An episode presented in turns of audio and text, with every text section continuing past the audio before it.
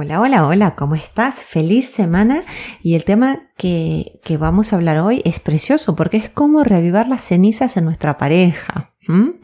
Y es un tema que nos convoca a todos porque, porque nos han tocado o porque a lo mejor ahora estemos atravesando un momento desafiante.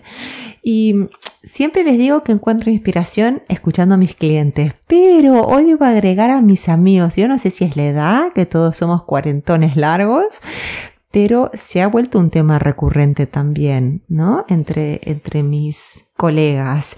Este blog está dedicado a todas las personas que aman a su pareja, pero que están preocupadas porque sienten que la relación ya no es lo que era o que ha perdido la chispa.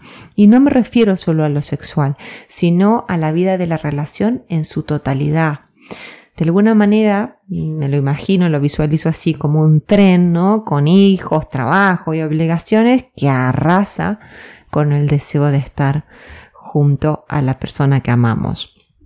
Y también me da la sensación que damos mucho por sentado en nuestras relaciones de pareja.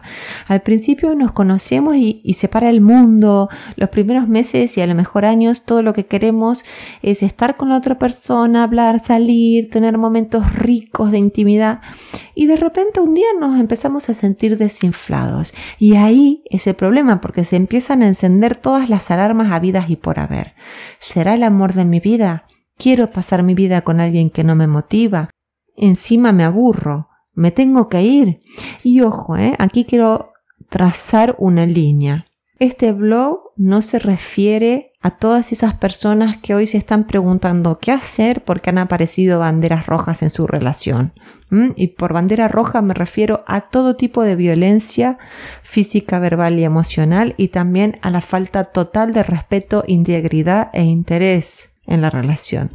No nos vamos a referir a ese tema, nos vamos a referir más bien en todas esas parejas que tal vez conozcas, que están juntas hace un tiempo, que se tratan bien, que se aman, pero que no sienten tanta ilusión en este momento. Ya no sienten mariposas en la panza, pero tampoco quieren tirar la toalla, o por lo menos no aún. ¿Mm? Yo siempre le digo a una amiga que es para reflexionar por qué entre amigos estamos relajados y no estamos microanalizándolo todo. Y en cambio, en una relación de pareja, miramos al otro con un microscopio. Le encontramos mil defectos, por supuesto, y lo estamos evaluando todo el tiempo. Eso o estamos tan en otra historia con nuestras obligaciones que nuestra pareja pasa a ser el compañero o la compañera de piso. Y como todo, si nos regamos una planta, se marchita. Y si no avivamos el fuego, se apaga. Entonces, ¿qué hacer? ¿No? ¿Qué es lo que, lo que nos convoca hoy? Primero pienso que tal vez en vez de hacer, hay que estar. Hay que estar presentes con nuestra pareja. A mí me gusta mucho el enfoque de Tony Robbins eh, en este tema, porque él dice que hay que virar, cambiar de querer obtener algo de nuestras relaciones a querer ofrecer lo mejor de nosotros a nuestra pareja. Entonces pienso que habría que cambiar los verbos. En vez de decirnos, ya no me excita, ya no me hace feliz, ya no me hace reír, tendríamos que empezar a decir, ¿Cómo puedo yo ofrecerle emoción? ¿Cómo puedo ofrecerle sensualidad? ¿Cómo puedo ofrecerle humor, alegría y demás y demás? Por otro lado, también hay que salpimentar y jugar con quienes amamos.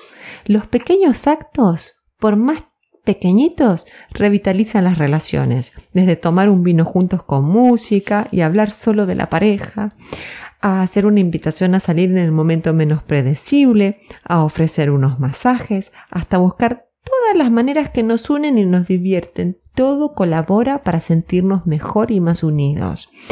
Y también pensemos que es lógico que con el tiempo nos sintamos diferentes con nuestras parejas. Porque imagínense que con la presión de la rutina nos distraemos y hasta aburrimos, sexo incluido. Por lo tanto, busquemos maneras para sacudirnos. Y sobre todo, sobre todo, recordemos por qué estamos con la persona que estamos y qué nos impulsa a seguir juntos a pesar de que a lo mejor no estemos pasando por el mejor momento hoy día. Otra cosa que aprendí con los años en mi relación y que enseño mucho a mis clientes es hacerse cargo cuando por alguna razón u otra estamos más circunspectos, tristes, impacientes y hasta enojados. Hace mucho tiempo aprendí a hacer una pausa y sincerarme con mi marido contándole que estoy atravesando por algo que es desafiante para mí pero que él no tiene nada que ver con mi malestar. Le explico que es cosa mía, que no se asuste, que me le pido que me dé un poco de tiempo, que ella va a ponerse todo en su lugar, pero también le aclaro que mientras tanto necesito que él recuerde que lo amo, esto es importantísimo porque muchas veces las personas en pareja se comen la cabeza observando al otro y preguntándose qué habrán hecho para que su amor esté como está. El estrés con el que convivimos en estos tiempos muchas veces contribuye a que nos repleguemos y alejemos de quienes más amamos y quienes más nos ama. Entonces, poner las cosas claras sobre la mesa resulta un bálsamo. Es muy importante sacar todos los fantasmas de la habitación. Y por último, quiero compartirles algo sobre la rutina y los rituales que también uso mucho en terapia, que me encantó y que escribió la experta en relaciones y sexualidad Esther Perel. Ella dice, y acá abro comillas porque no son palabras mías sino de ella, las rutinas nos ayudan a pasar el día, los rituales nos guían por la vida.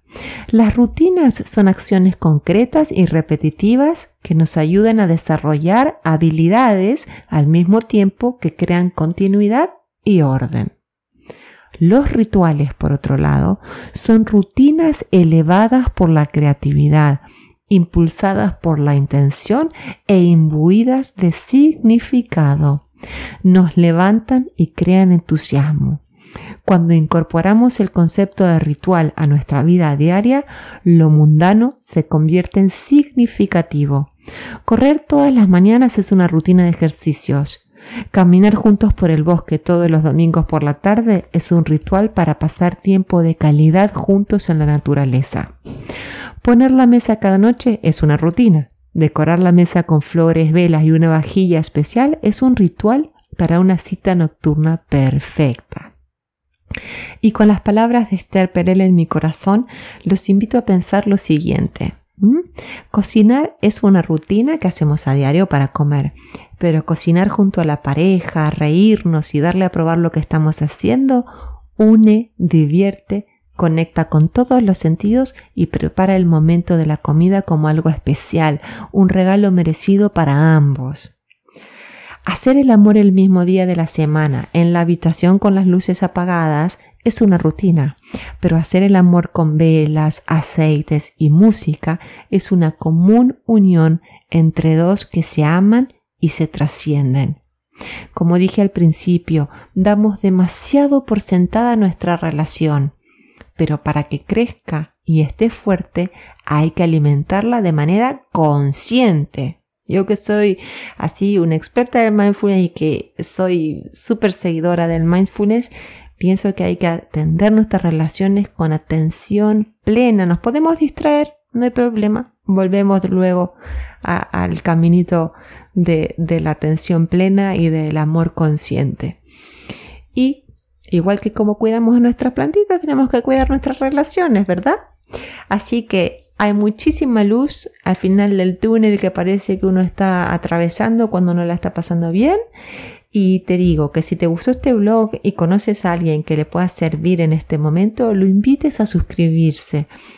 Cada semana vamos siendo más y más y de esa manera tendemos puentes para ayudarnos los unos a los otros y además hay muchísimo material gratuito que pueden eh, leer y volver a escuchar o a escuchar si te has suscrito hace poco que, espero que, como dice Esther Pedel, eleve un poquitito eh, la rutina que tenemos todos los días. Te mando un fuerte abrazo y hasta la semana que viene.